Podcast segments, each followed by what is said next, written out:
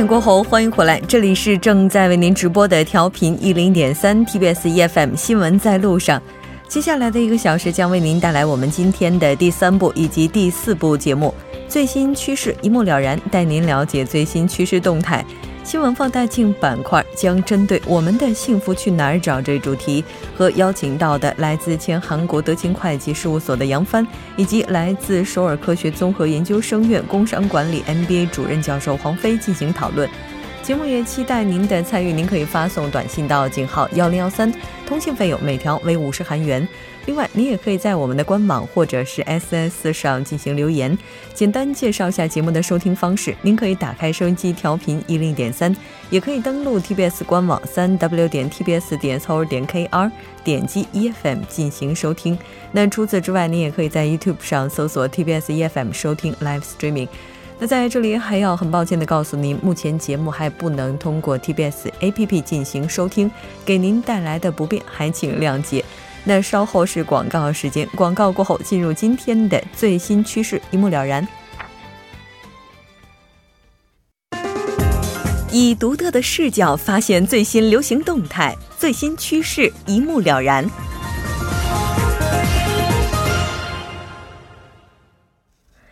好，欢迎回来！最新趋势一目了然。接下来，我们将通过嘉宾的独特视角来了解最新趋势动态。马上连线特邀嘉宾穆云卓记者。穆记者，你好。喂，主播晚上好。很高兴和您一起来了解今天的最新趋势。那今天您为大家带来的是什么呢？还有一个多月的时间，就又到了开学季了。这么快？对，给大家介绍一下有关大学新生欢迎仪式的最新趋势。嗯。啊，在为了嗯哦，如果要是提到欢迎仪式的话，好像大家的第一印象应该是喝酒吧？对，没错。所以说呢，这个最新的趋势就有了一些变化。嗯，那这个变化到底是什么呢？呃，给新生举办的动员大会或者是欢迎仪式上，呃，像主播说的各种喝酒，它可能会引起一些事故，在韩国呢也成为了很多这个社会问题。所以现在部分大学就主张举办没有酒的欢迎仪式，这种新的 OT 文化在扩散，看似好像有了很大的一个改善吧，但是呢，又出现了所谓 X Man 这样困扰新生的问题。嗯，那这个 X Man 这个好像是大概在十几年前韩国热播的一档综艺节目吧？那这个 OT 它到底是怎么样去进行呢？呃，首先给大家介绍一下最新的这个 OT 文化。新型的 OT，也就是所谓没有酒、不喝酒的 OT 呢。嗯。啊，有一所大学，它针对新生进行了问卷调查，与前辈通过 OT 第一次见面的时候，大家都表示很难把握喝酒的量，甚至会出现不愉快的醉酒后的各种事故。因此，就有大学将原来一般是两天一夜的欢迎仪式，改为当天结束。不过夜的这样的活动的话，就可以避免晚间大家无节制的去喝酒。还有大学就组织了三天两夜的滑雪冬令营活动。那据这所大学负责人表示，比起以前单纯的吃啊喝还有玩游戏的 OT，滑雪冬令营这种新型的方式更加受欢迎，而且能给新生留下呃很不一样的走进校园以后的第一个呃比较美好的回忆吧。嗯。那虽然说这种新型的 OT 它是不用喝酒的，是无酒精的哈，但是好像有人对它也是有一些顾虑的。对，没错，即使很多大学都在试图改变这个 OT 方式，不过仍有一些新生会觉得困扰，那就是刚刚咱们提到的 X Man 的这个问题了。所谓 X Man，它实际指的就是那些隐藏自己的身份。像新生一样一同参加 OT 的大学前辈，据这些扮演 X Man 的前辈说，自己呢是为了帮助新生尽快适应大学生活，帮助新生缓解刚刚入学的尴尬气氛。但是大一新生却不这么认为，嗯，他们觉得自己可能好不容易敞开心扉，在 OT 上把对方当做好朋友，这样去交往。但是没想到却遭到了欺骗，还有人呢，他说他感受到了一种背叛感。嗯，也就是说这把可能是玩的有点大了，但好像几年前的话就有类似的一些现象。那这个和之前有什么不一样呢？呃，以前的话只是有个别前辈谎称自己是长寿生，也就是那些读了很多年依然没有毕业的学生们，当时也就是很简单的开开玩笑。但是现在 X Man 的程度就超出想象了，就是主播说到的这个玩的有点过火了。嗯，有前辈他自从欢迎仪式举办到开学后的可能三月份吧，都一直假装自己是新生。那如果只是单纯的帮助新生还好，他们还会将新生，呃私底下的各种谈话的内容什么的呀，去四处宣扬，就会引起一些不愉快的事情发生。实际也就是相当于以前的话，X Man 就是简单的、单纯的开开玩笑，但是到现在呢，他付诸实际行动，而且尺度把握不好，就越来越过分了。嗯。确实是因为对于大学的新生来讲，就刚刚摆脱了高中的那种填鸭式教育，好不容易到了一个自由的空间里，却遭遇了一些让他们对周边环境产生怀疑的事情。这确实是让人觉得会有一些这个不太容易接受哈。那各个大学对于这种新型的 OT 有什么看法呢？呃，不少大学都从今年开始，呃，通过学生会投票决定去废除这种 X Man 文化或者是 X Man 制度。也有大学他们将决定权交给各个学科，但是呢，大学方面也主张学生或者是一些人权委员会制定出基本的一个准则，去限制前辈们的过分的行为。另外呢，还有大学在网上搞起了。前辈条约同意书这样的署名活动，同意书里面可能就包含一些前辈需要注意的行为准则。那虽然各个大学采取的方法不完全一样吧，但都是为了提醒前辈们一定要把握好这个分寸。确实，可能在韩国大学里的话，这些读了好多年的前辈也有刚刚从军队回来的，可能也会带有一定的这种上下级的色彩。但是不管怎么样，当有一天走向社会的话，大家可能会在同一个水平线或者说起跑线上进行竞争。这个时候，其实还是需要一些更加公平的规则的哈。那专家对于这种新型文化的看法是怎样的呢？专家们表示，X Man 文化会侵犯，呃，或者说干涉到新生的自由，需要完全去根除。某大学心理学教授他说，即使前辈和新生可能只相差一年，但是如果不注意自己的言行的话，也容易给新生造成一种所谓的校园里边的甲乙关系的错觉。那即使是出于好意吧，不过作为新生的角度，也会觉得自己好像是被身边的呃无形的这样的一个前辈监视着。所以呢，专家就建议学校或者是相关的机构应该尽快找到合适的改善方案。嗯，可能这个新的合适的改善方案，它有的时候也意味着要寻找到可以替代它的方式了。那目击者，您对这种文化有什么看法呢？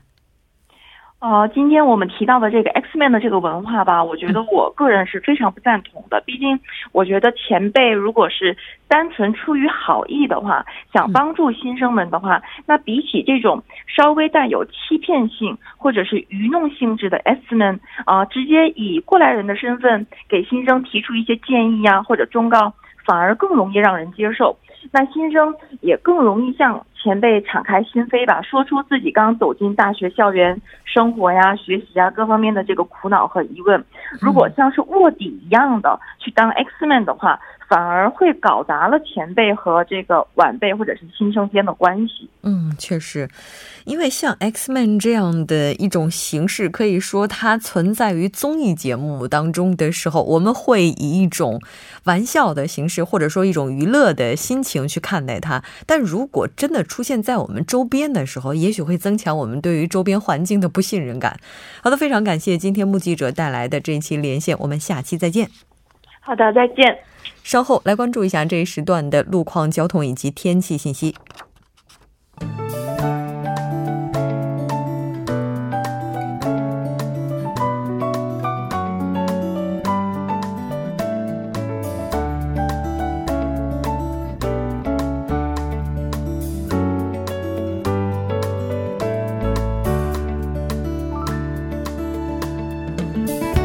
晚间七点十一分，依然是由程琛为大家带来这一时段的路况及天气信息。继续来关注晚高峰时段的实时路况。首先是在中路，中路一街至中路二街，目前呢，在此路段的右转车道上出现了故障车辆，请来往的车主们参考相应路段，安全驾驶，减速慢行。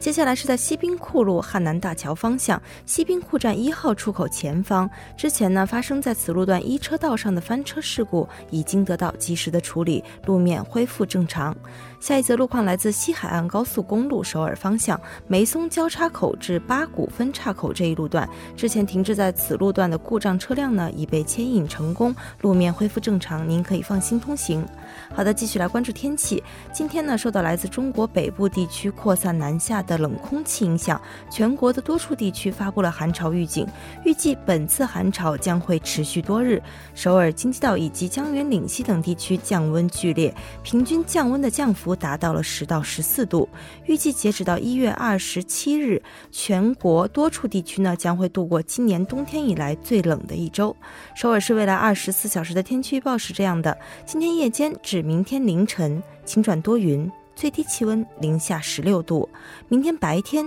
晴，最高气温零下八度。好的，以上就是这一时段的天气与路况信息，我们稍后再见。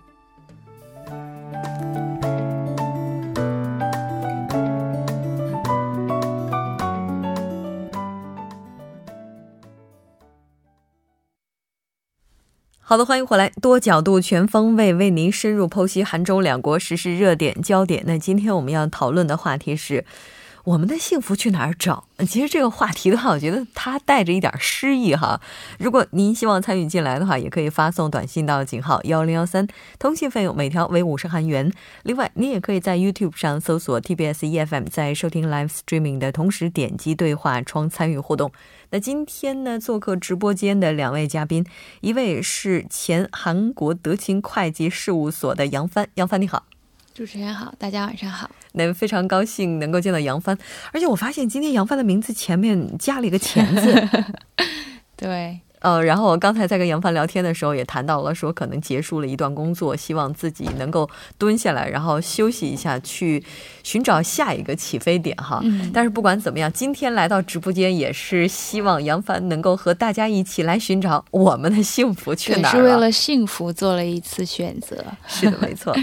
那另外一位嘉宾是来自首尔科学综合研究生院工商管理 MBA 的主任教授黄飞，黄教授你好啊，木真你好，大家晚上好。非常高兴和黄教授一起来讨论今天这样一个话题啊。那其实谈到幸福哈，韩国福利机构幸福世界也是表示，委托就有一家机构啊，对韩国一千名十九岁以上的成年人做了一个调查，韩国的国民幸福感舆论调查，那显示韩国年轻人幸福指数。跟六年前相比是大幅下降了，并且显示呢收入高低和幸福也是成正比的。那我们又知道，目前韩国这个就业率情况并不那么乐观，一七年也是创了一个新低。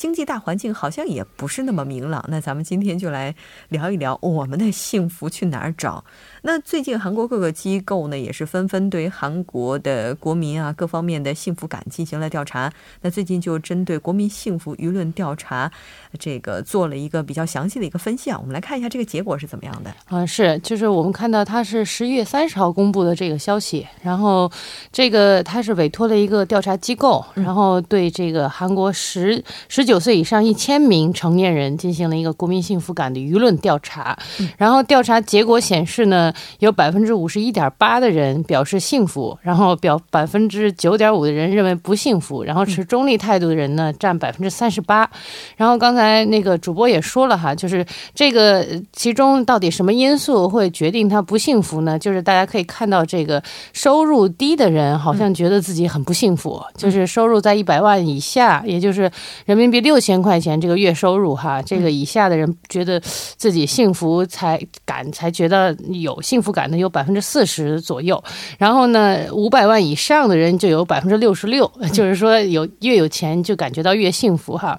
然后呢，当然我们说这个呃呃，就是二二十岁年龄层里头的呢，有这个啊零一一年的调查的时候，有三分之二，也就是百分之六十六的人表表表示很幸福哈。但是现在这个调查人数里头，只有百分之五十，也就一半的人觉得自己很幸福。也就是就是这些年轻人哈，可能真的是因为这个就业的困难，然后和这个未来的一些不确定因素的增加，尤其是这个经济的这个啊，好像整个的环境不太好哈，然后造成了大家觉得这个幸福感也降低了哈。当然呢。呃，这个被调查的这个人中呢，也显示了就是对未来还是持于这个乐观态度的，就是有百分之九十三点六的人认为还是可以幸，就是会幸福的，就是对未来还不是很悲观的，但是呢。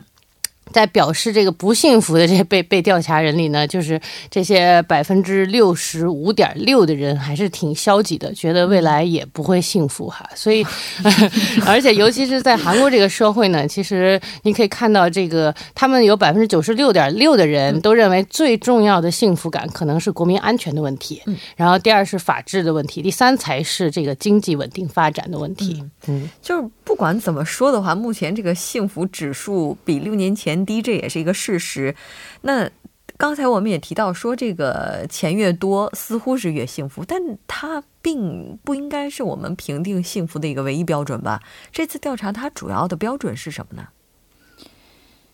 其实收入这一块在年轻年轻人里边的这个分量是相当大的，因为你想，在我们毕了业之后，学完了我们要学的东西之后，创造。物质财富是所有年轻人一开始踏上社会的首要的想法之一嘛？所以说，在这次调查里面也是显示到这个幸福感的基本的这个最重轴的这个标准啊，其实就是一个收入的多少。嗯，对。然后他们如果说像像刚刚黄教授也有讲了，比方说一百万韩元的这个月收入里。边会有百分之四十认为自己幸幸福，那一百到三百万之间的时候呢，是百分之五十左右。那你像过了五百万以上的人当中，有百分之六十六的人觉得自己很幸福。嗯，也就是说，自己每个月进来的这个收入的这个分量啊，其实一定程度上决定了他，特别是职场人啊，觉得自己幸福的一个主要原因。我觉得，嗯，也就是越有钱越幸福呗。但是我觉得得出这样一个结论的话，似乎是有一些悲观的。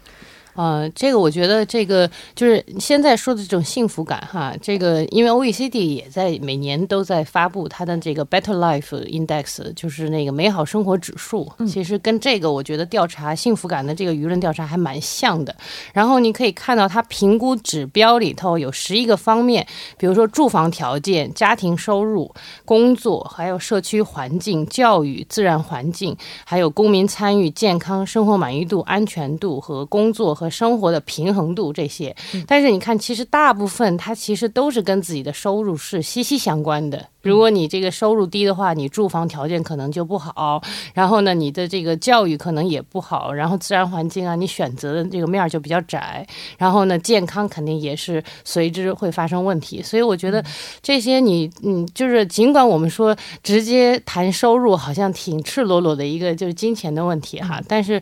呃，虽然说这个物质金钱不能决定完全决定这个人的幸福感，但是这个呃，你比如说他们有个例证，就说美国。其实是世界第一的经济体，但是呢，它在 OECD 的这个幸最幸福的国家里面只排到第十四名，就是并不是完全的跟这个金钱是成正比的。嗯，但是这个物质生活的这个收入还是呃，就是很影响他这个物质生活和其他部分的一些因素了。我觉得，嗯，那如果要是这么看的话，我们突然想起来，我们之前应该读过很多的文章，就比如说什么。贫贱的夫妻在小巷子里开了一家馄饨铺，晚上看到那个灯光，觉得特别的幸福。那如果按照这样一个理论去说的话，这这种现象基本上不成立的。其实幸福，我觉得这是非常非常主观的一个概念嘛，是个人满足，就是满足程度对自己。生活标准上，他认为，比方说，我一个月挣一百万，我就很满足的话，那其实一百万对他来讲，他就很幸福的一个人。可能有人一个月花一千万的人，他挣了五百万的时候，他肯定觉得肯定不够。就是说，每个人的这个幸福的标准是根据他自己这个最基本的这个需求的一个水平。嗯，需求，我平时比方说一天我花一万块钱的人，你给了他两万块钱，他会觉得很开心。嗯，你给他五千块钱，他肯定不够。所以说，就是还是看每一个个人的他的这个生活的这个要求，对自己幸福的一个满足程度的一个要求。是，我就想起来之前的话，好像在哪儿也看到另外一个数据，就说有一个人他在网上说了一句话。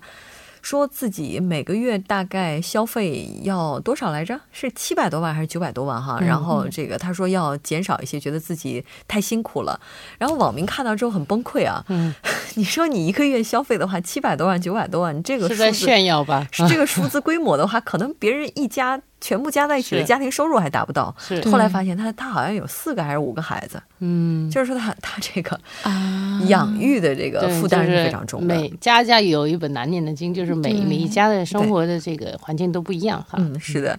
那不管怎么样，咱们来看一下这个数字，就这个情况，就是大家觉得不幸福的这个情况。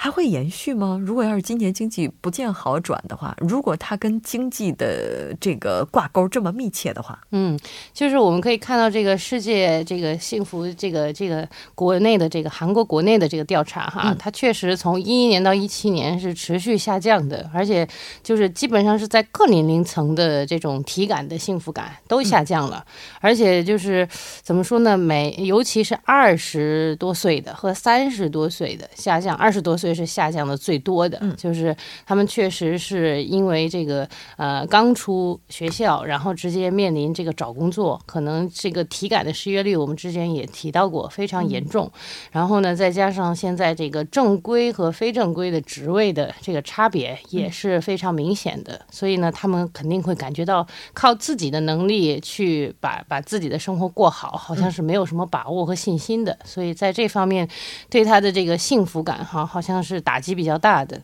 嗯，然后，呃，不过我看这个就是在从长远来讲的话，就是你像这次这个文在寅总统他就任一百五十天的时候，也做了一个国情的运营调查，然后呢，呃，就是在做整个的这个全民调查的时候呢，有百分之五十三点三的人呢认为五年以后的这个韩国会比现在好。那那其实也是抱着一个乐观的向上的态度的哈，就是说我们能期待说这个幸福感持续下降的事情可能会这个稍微的缓一缓，因为呃毕竟这个 IMF 的主席连这个呃也在说这个明年的这个经济哈是一个这个 super 的这个经济是一个三点多的一个预期哈，一八年对对对一八年的经济哈，所以应该说全球的经济在回暖的情况下呢，韩国的整感整体的这种体感的经济不。景气应该会稍微的有点缓和，是的。但是不管怎么样，你说这个幸福，刚才杨帆其实也提到了，说它是一个全方位的评价的这样的一个体系应该有的。那不管怎么样，现在我们最直接能够看到的还是经济带给他的一些影响哈。那经济幸福指数调查结果，我们也一起来看一下。这个韩国的现代经济研究院在今年的一月九号，它公布了韩国二零一七年经济幸福指数这样的一个报告。那这个报告里面呢，是在去年的十二月哈，它进行了大约算是在韩国历史上是第十二次的一个经济幸福指数的一个调查了。当时这个韩国民众实际感受到的这个所谓的经济幸福指数呢，是四十五点一分，满分是一百分。那也是呃，怎么说算是创。创下了这个二零零七年实施这项调查以来的一个最高纪录了。嗯，就说整体目前对这个经济幸福指数来讲呢，还是分数还是蛮高的。嗯，那这个经济幸福指数它到底是个什么概念呢？哦，它主要是从这样五个方面去分析个人对经济方面的一种体，就是体感的一种呃反应。一个就是说，它经济方面所谓的它的稳定性，生活的稳定性；其次是经济的一个优势。嗯，经济上方面上的优势，再一个就是经济的发展，然后是经济上的一种平等，最后是经济方面的一种不安。嗯，就说从这五个角度上来统称，呃，就是综合来计算，算出来，如果是说越接近一百分，就说明它的这个在这个经济幸福指数上，它的分数就是高，体感体感的这种幸福度还是更高一些。嗯，那影响人们这个经济幸福指数的因素，我们可以从哪些方面去找呢？哦，就是我看他这个整个的调查结果呢，其实呃，从这个整个的消费啊，还有这个整个的经济的这个收入啊，这些方面都是影响他这个经济幸福指数的直接的原因。然后呢，呃，有百分之二十六点九的人其实认为收入减少了，就是呃，你总体来说的话，其实去年也是有的好的方面改善了，但是大部分方面还是在慢慢的回暖的情况下呢，大家都还觉得说还是收入还是少的。然后呢，呃，所以呢，四十多岁的人他担心的是子女的抚养教育费用。然后二三十岁的人呢，他最他担心的、最头疼的还是居住的问题，就是买房子。所以呢，中韩两国的年轻人好像烦恼是差不多的。我们看起来，然后这个觉得说，二零一八年的经济比一七年经济好的这个应答者呢，有百分之二十一点五；觉得更糟糕的这个应答者呢，为百分之二十五点九。所以呢，就是这个其实也不好说，就是现在大家体感呢，就是差不多一半一半的感觉了。然后呢，另外呢，有百分之四十四的人其实认为消费是持续萎缩的。这点其实比较值得注意的，就是因为文在寅总统的政府呢，他其实一直都是在扩大内需啊，比如说上调这个最低时薪啊，或者什么都是刺激消费的一些政策哈。但是呢，有将近差不多快一半的人还是认为消费是不会上去的啊。所以这个的会不会影响到这个一八年的这个整体的幸福感？我觉得也是可以值得注意的哈。然后。然后呢？这一次调查结果呢？其实刚才正正像杨帆说的，就是是达到了他整个调查的这个结果的历史新高，就是四十五点一分哈。但是我们可以看到，他其实因为是呃有。好几个指标的平均的这个分数，其实就拉拉动了它平均分数，因为它涨幅太大了啊！就比如说这个自营业者，一六年的这个分数是只有二十八点一分，非常低。然后，但是在今年调查的时候，达到了四十一点三分，就提高了十三点二分。对，就是你说这个自营者的环境是好了呢吗？还是说他调查的时候正好是那个阶段，然后调查的被调查的对象好像觉得还不错啊？那也是有可能是有偏差的，我觉得。所以这个数据也只是一个参考，是吧？对，我们来稍事休息，半点过后继续来讨论今天的话题。